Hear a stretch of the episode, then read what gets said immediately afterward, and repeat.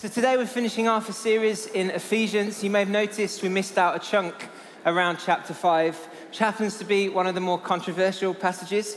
But um, we didn't duck it, we're looking at it today. But I'd just like to begin uh, with a little Christmassy advert this morning. Uh, we're only a few months away after all. Well, Nice decoration.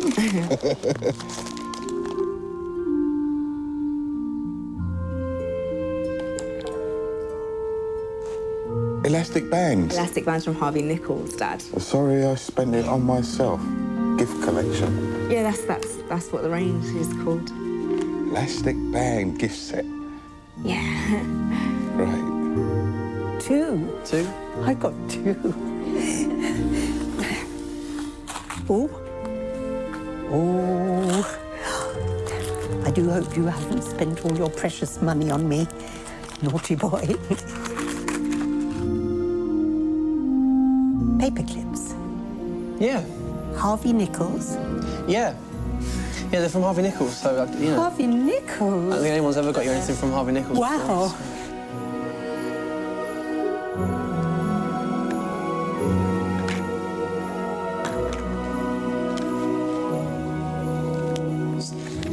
It's toothpicks. Yeah. You love toothpicks.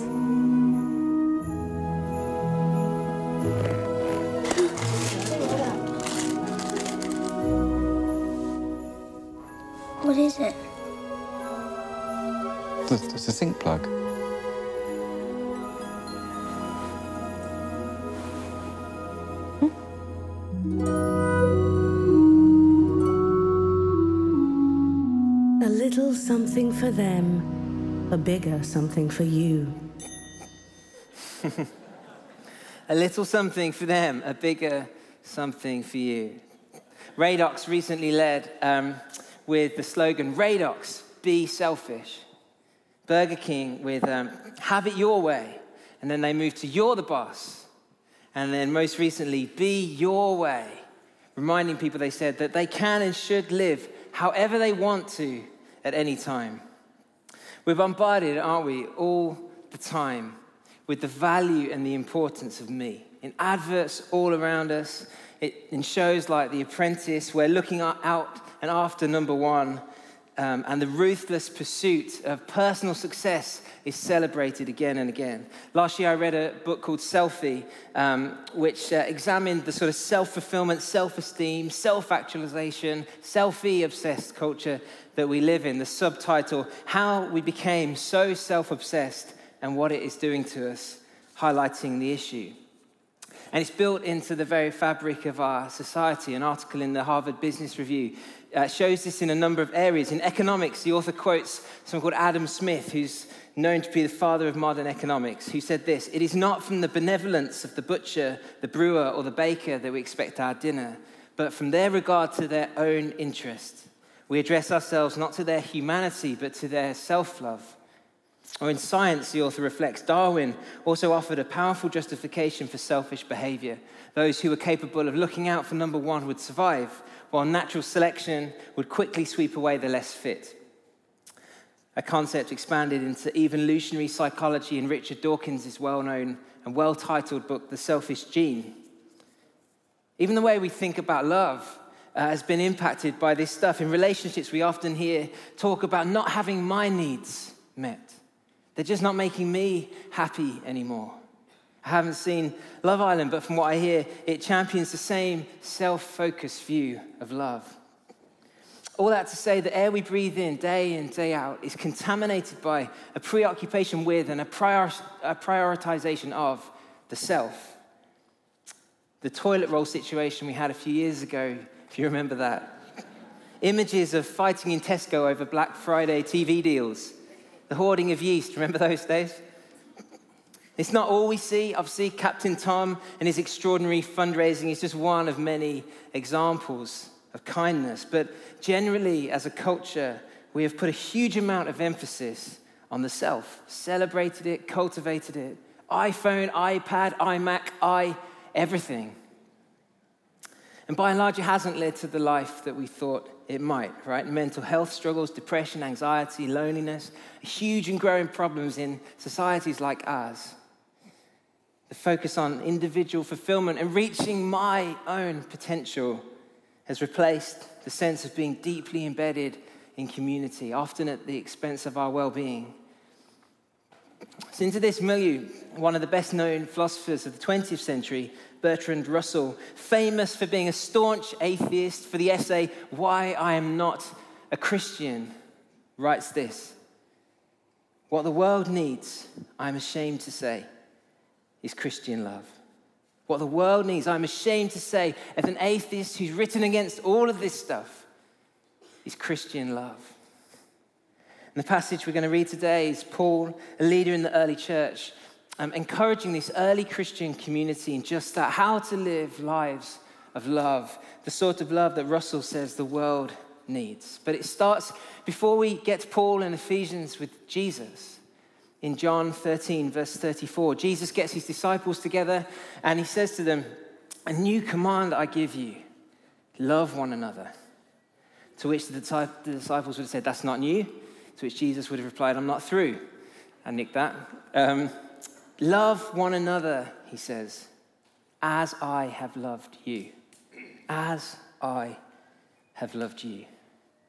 The definition of love wasn't to be drawn from the surrounding culture, from Rome or Greece or even Judaism, but instead from Jesus' example. And we know what Jesus' love looked like. It looked like washing his disciples' feet, welcoming those that the rest of society rejected, but most extraordinary, as one of his closest disciples, John, wrote years later, this is how we know what love is.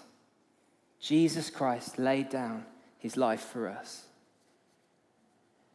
Jesus, as another disciple writes, humbled himself to death, even death on a cross. And it's just this love that's radical, that's other centered, sacrificial, costly, selfless love. It was against the grain then, and it is definitely against the grain now.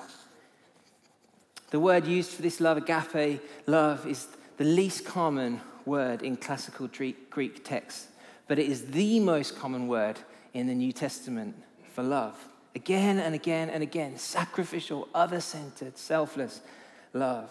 It's like a repeating melody line in a film you know how films develop like musical motifs for specific characters. Uh, when you hear the motif weaved in, your mind just goes to that character. So, for example, just shout out, who, who's this?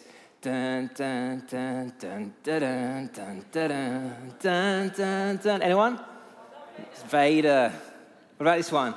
Dun, dun, dun, dun, dun, dun, dun, dun. Indy, classic Indy. Or this one. Um, Ethan Hunt, Mission Impossible. Sometimes it's the full blown melody. Other times it's there, but it's nuanced and it's subtle, right? And it's a bit like that here. The disciples pick up this idea, this melody line of Jesus' sacrificial love, and they begin to weave it into their lives. And they begin to weave it into their communities. And Paul picks it up and he, he begins to weave it into his letters and into his instruction. Which brings us to Ephesians chapter 5. So if you've got it open, if you start at verse 1, he says this Therefore, be imitators of God as beloved children and walk in love, as Christ loved us and gave himself up for us, a fragrant offering and sacrifice to God. So there's that melody line right at the very beginning of the chapter, setting the scene for everything that's to follow. And then jumping down to verse 22, Paul begins to unpack what this means for followers of Jesus in first century life for husbands, wives, parents, children, and slaves and masters. So we're just going to look at each of those in turn. Verse 22 Wives, submit to your own husbands as to the Lord, for the husband is the head of the wife, even as Christ is the head of the church, his body, and is himself its Savior. Now, as the church submits to Christ, so also wives should submit in everything to their husbands. Husbands, love your wives as Christ loved the church and gave himself up for her, that he might sanctify her, having cleansed her by the washing of water with the word, so that he might present the church to himself in splendor, without spot or wrinkle or any such thing that she might be holy and without blemish. In the same way, husbands should love their wives as their own bodies. He who loves his wife loves himself, for no one ever hated his own flesh, but nourishes and cherishes it just as Christ does the church, because we are all members of his body. Therefore, a man shall leave his father and mother and hold fast to his wife, and the two shall become one flesh. This mystery is profound, and I am saying that it refers to Christ and the church. However, let each of you love his wife as himself, and let the wife see that she respects her husband. So, immediately, this passage can be quite uncomfortable for us, right? I don't know whether you felt that. And sort of understandably so, really. Um, the language, particularly of submission and headship today, is synonymous with words like suppression and oppression and inequality and abuse. But Paul's use of these terms 2,000 years ago just doesn't carry the baggage that we put in them. In the original manuscript, the, ver- the verb um, submit isn't even used there in verse 22. It literally read like this Wives to your own husbands. And wives, what to your own husbands? We have to read the verse before because verse 22 borrows the verb from verse 21, which says, Be filled with the Spirit, singing and giving thanks to God. And then it says this submitting to one another out of reverence for Christ. Notice how it's addressed to everyone. Submit means to put yourself under, and all that follows in this passage is the outworking of everyone submitting to each other, preferring one another with selfless, other centered love. And there's that melody just weaving in again. Paul applies it specifically then in the next verse wives to your own husbands. But we have to see what Paul is saying here to wives is only what he has just said to everyone. To everyone. And it's not hugely dissimilar to what he goes on to say to the husbands. In verse 25, if you see that, they, uh, they are to love their wives as Christ loved the church and gave himself up for her.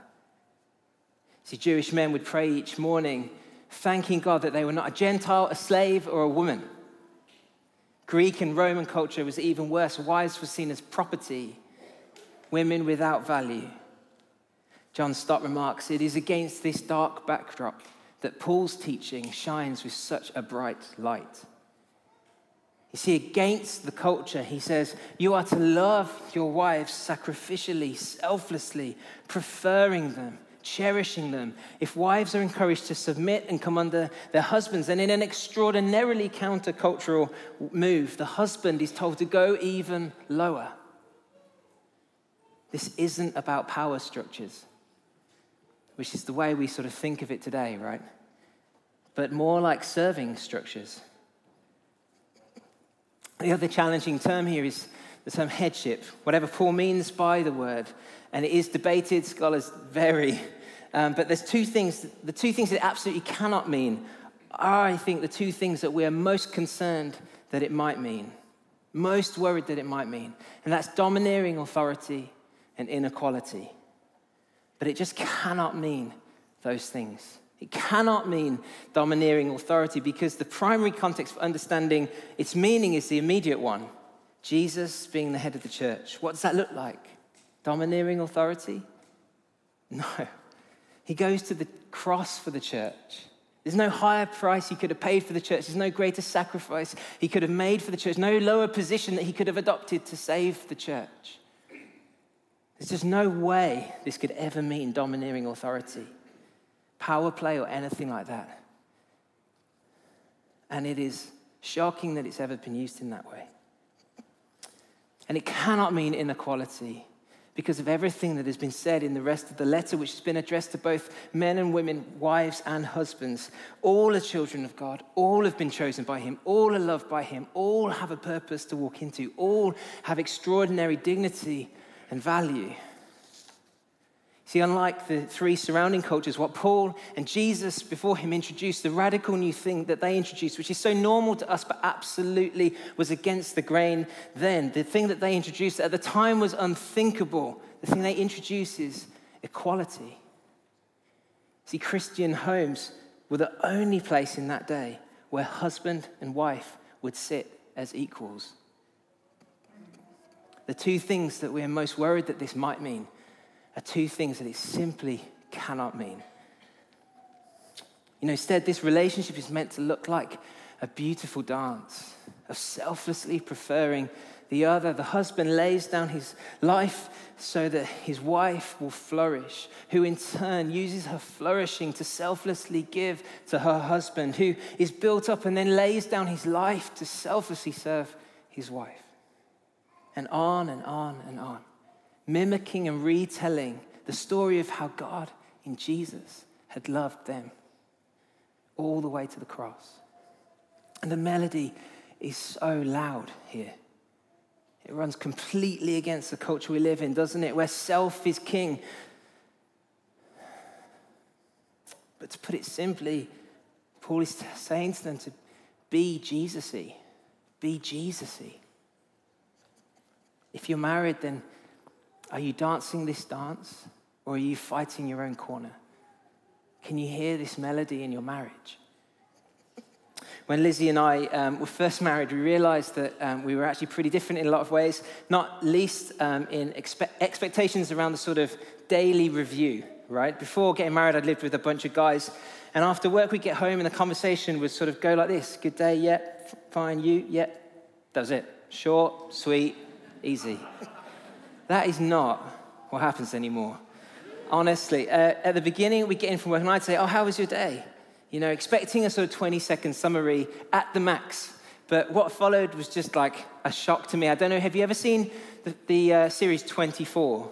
You know, it's supposed to be done in real time, like you spend 24 hours watching 24 hours. Well, I felt like we were reliving the day in real time.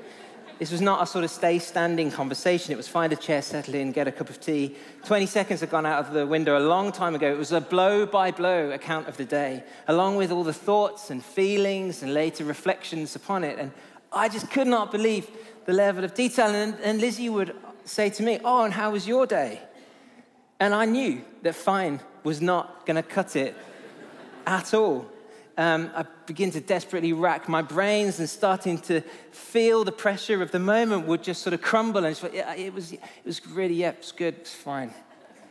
But the game had changed. And so Lizzie would then start to help me out a little bit, you know, tease it out. Who did you see? What did you do for who did you, how did you feel? You know, trying to help me along. And I began to realize that Lizzie feels loved when I and valued when I ask her questions about her day and how she's doing, when I show interest in her day. But that could not be further from what makes me feel loved. You see, when I'm asked too many questions, I just begin to feel stressed and honestly interrogated, right? but love means you change for the other. And it's just a silly, small example, but honestly, I think the way forward is in small things, just like getting up to make cups of tea in the morning, like forgiving, like letting go of grudges, like getting up early with the kids, like talking about your day when you don't really want to. Just regular, other centered decisions that added together over time become like pieces of a mosaic where you begin to see the face of Jesus emerge. Be Jesusy. So next, Paul addresses children and parents. If you jump down to chapter 6, verse 1, he says this Children, obey your parents in the Lord, for this is right. Honor your father and mother. This is the first commandment with a promise, that it may go well with you and that you may live long in the land. Fathers, do not provoke your children to anger, but bring them up in the discipline and instruction of the Lord. So, when a child was born, they would um, place them at their father's feet, and the father would decide whether to keep the child or expose the child, which meant leaving it to the elements to die. You see, a father could sell or even kill a child without consequence. Children had no rights, no protections, no status. Fathers, no responsibility or limitation to their authority. And so it's remarkable that Paul writes here directly to the children. The assumption is that they're present in the Christian home in worship with roles to play, and that alone uh, bestows extraordinary dignity and value. But the real shock was what Paul said to the parents. In verse 4, Paul introduces limits for the parents. Don't provoke, don't provoke them. And responsibilities for the parents. Train them, nurture them, care for them, teach them. And it's difficult to appreciate, how countercultural this was, how shocking that anyone would seek to limit the power of a parent. But we begin to hear that subtle melody again. Because what Paul requires the parents is going to take time and it's going to take care. And as any parent knows, selfless decisions again and again and again and again. I Don't know whether you've ever seen these um, pictures. They're under the title, Why My Child is Crying. There's just a few of them.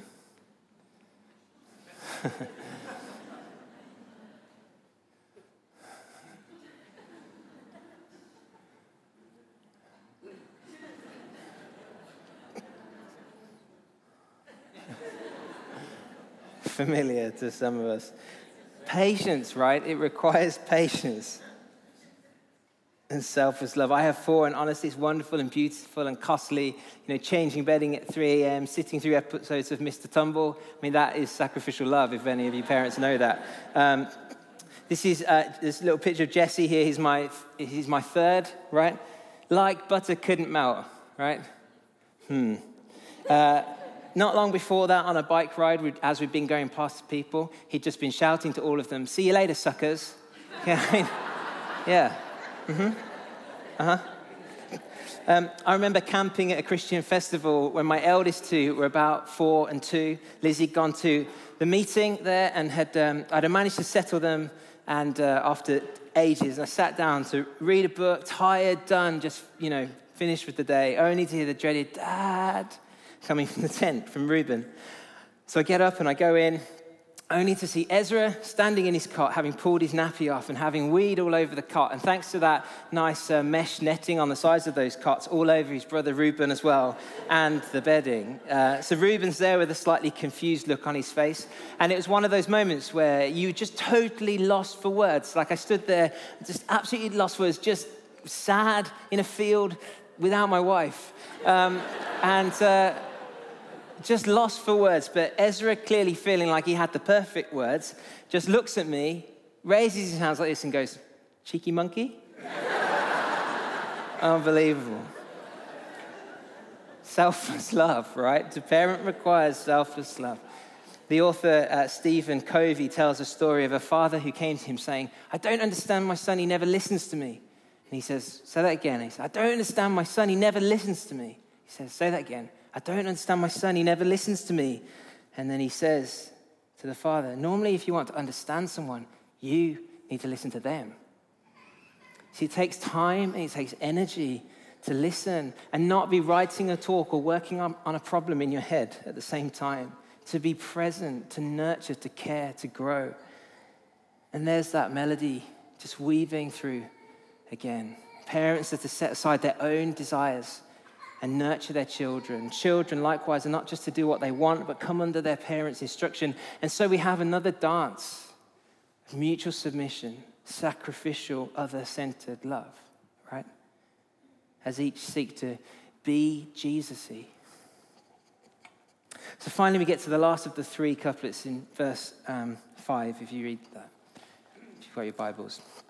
Um, bond, servants or slaves, obey your earthly masters with fear and trembling, with a sincere heart as you would Christ, not by the way of eye service or people pleasers, but as bondservants of Christ, doing the will of God from the heart, rendering service with a good will as to the Lord and not to man, knowing that whatever good anyone does, this he will, will receive back from the Lord, whether he is bondservant or free. Masters, do the same and stop your threatening, knowing that he who is both their master and yours is in heaven and there is no partiality with him.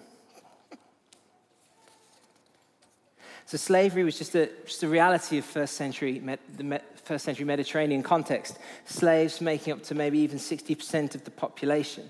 It was different in many ways to the transatlantic slave trade that we often think of. It wasn't race based, uh, nor was it for life. Freedom could be bought, but it was still the owning of another human with no limits on cruelty, on the cruelty a master could inflict, even death. And Paul here isn't condoning it. As N.T. Wright says, this was simply the way the world worked.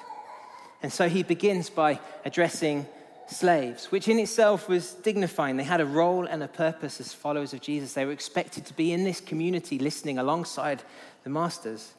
And he instructs them to work hard at all times. Serve your master, but in doing so, know that you're actually serving your true master, Jesus. And there's this sort of subtle repositioning of authority here, right? God is the real authority they are serving, God who is over both them and their master. But the real shock is what Paul goes on to say to the masters. Stop threatening them, he says. Limit, he says, limiting their freedom and authority. Why? And this is the thing. Because God, he says, is above both of you, and both of you are the same to him. This was controversial in the extreme. The slave and the master, in the eyes of God, of equal value, and they need to treat each other as such. John Stott writes this The gospel immediately began, even in the first century, to undermine the institution of slavery. It lit a fuse which, at long last, led to the explosion that destroyed it. So, Paul sows seeds that would, in time, undermine the whole institution. But what about in the meantime? And you begin to hear the melody weaving in again. Submit to one another, serve one another, whether master or slave, by working hard, with integrity as if working for God you know, perhaps the closest equivalent for us today, though imperfect, is employment. One author writes this It is possible for the housewife or husband to cook a meal as if Jesus Christ were going to eat it, or to spring clean the house as if Jesus Christ were to be the honored guest. It is possible for teachers to educate children, for doctors to treat patients, and nurses to care for them, for solicitors to help clients, shop assistants to serve customers, accountants to audit books, and secretaries to type letters, as if in each case they were serving Jesus Christ. Our working lives, whether easy or hard, fair or not, are to be marked by a willingness to prefer and serve the other with diligence and integrity. To be marked by being Jesus-y. There's a famous Shakespeare line from As You Like It All the world's a stage, and men and women players upon it. Now, every setting we're in is almost like a stage upon which we get to retell the story of the gospel, to imitate Jesus. Marriage is a stage to tell that story, parenting, a stage to tell that story. Where and how we work, a stage to tell that story. The story of countercultural, sacrificial, other centered love, the love that we've experienced and received from Jesus. Be Jesus y. I read recently of three women, Rebecca, Etty, and Ratna in Indonesia, who were caught teaching street children about Jesus, and they were ripped from their families and taken to prison. On entering the cell, the stench of human excrement, urine, and sweat hit them, and the heat making it hard to breathe. As they crawled through the darkness, they noticed the outline of people crouched against the walls. There were jihadists, drug smugglers, and murderers. This cell was reserved for India's most dangerous. And you can imagine the fear, the loss, the anger, the sadness, the confusion that they must have felt. And in that moment, they sensed Jesus with them. And the next morning, Rebecca asks the guard for some water and some disinfectant. He agrees, and the women set about scrubbing the feces covered walls and floors and washing off years of filth. And he says in the book, as their cloths, clothes, and hands browned from the filth, they reflected on how Jesus had willingly washed his disciples' feet, even the feet of Judas who would betray him. If he could do that, then they could do this. If he acted in love and humility towards his enemies, then so would they. So when they noticed their inmates malnourished, they cared for them. And when others didn't have enough eat, to eat, they gave them their own rations. And things began to shift. One of the guards reading Rebecca's notes realized she was a doctor. And he comes to explaining that he has, has these terrible stomach cramps and he can't afford to go to the doctor. And she listens to him and she treats him. And over the next month, 40 prison guards come to her for help, for medical assistance. And it says, so they simply loved those who were unlovely, those who couldn't return their love, those that God had placed in front of them. Eventually, the prison governor, moved by what he sees, releases them early. But over those two years that they're there, they led 47 inmates and guards to Jesus. 47 and then agree to continue going back because they had people to care for. Isn't that crazy? Can you hear the melody in that story? It's so loud. Other centered, sacrificial love. The speaker, Tony Campolo, tells the story of a man called Joe who worked in a Salvation Army refuge. Joe loved and followed Jesus, and he went about caring and serving the people as best he could. He would wipe up sick after these men had come in drunk and desperate. He would clean them and care for them. He would listen to them and talk with them, taking time to hear their stories. He took time to know many of their names, would rejoice with them when they made steps forward, and weep with them when they wept. But then suddenly, Joe died. Many of the men he had cared for were upset, and one particularly was deeply moved and just burst into tears. One of the helpers goes over to him and asks if he's okay. And he just erupts, I miss Joe. Joe cared about me. Who's going to care about me now? Who's going to help me? And the helper responds, You, you need to meet Jesus. He'll help you. And the man just lifts his head and asks, Is he like Joe? You see, we are to be Jesus y, to love like Jesus loved us, to tell that story again and again. It's costly and it's painful, painful and it's massively countercultural, but it's also beautiful. And in Bertrand Russell's words, exactly what the world needs.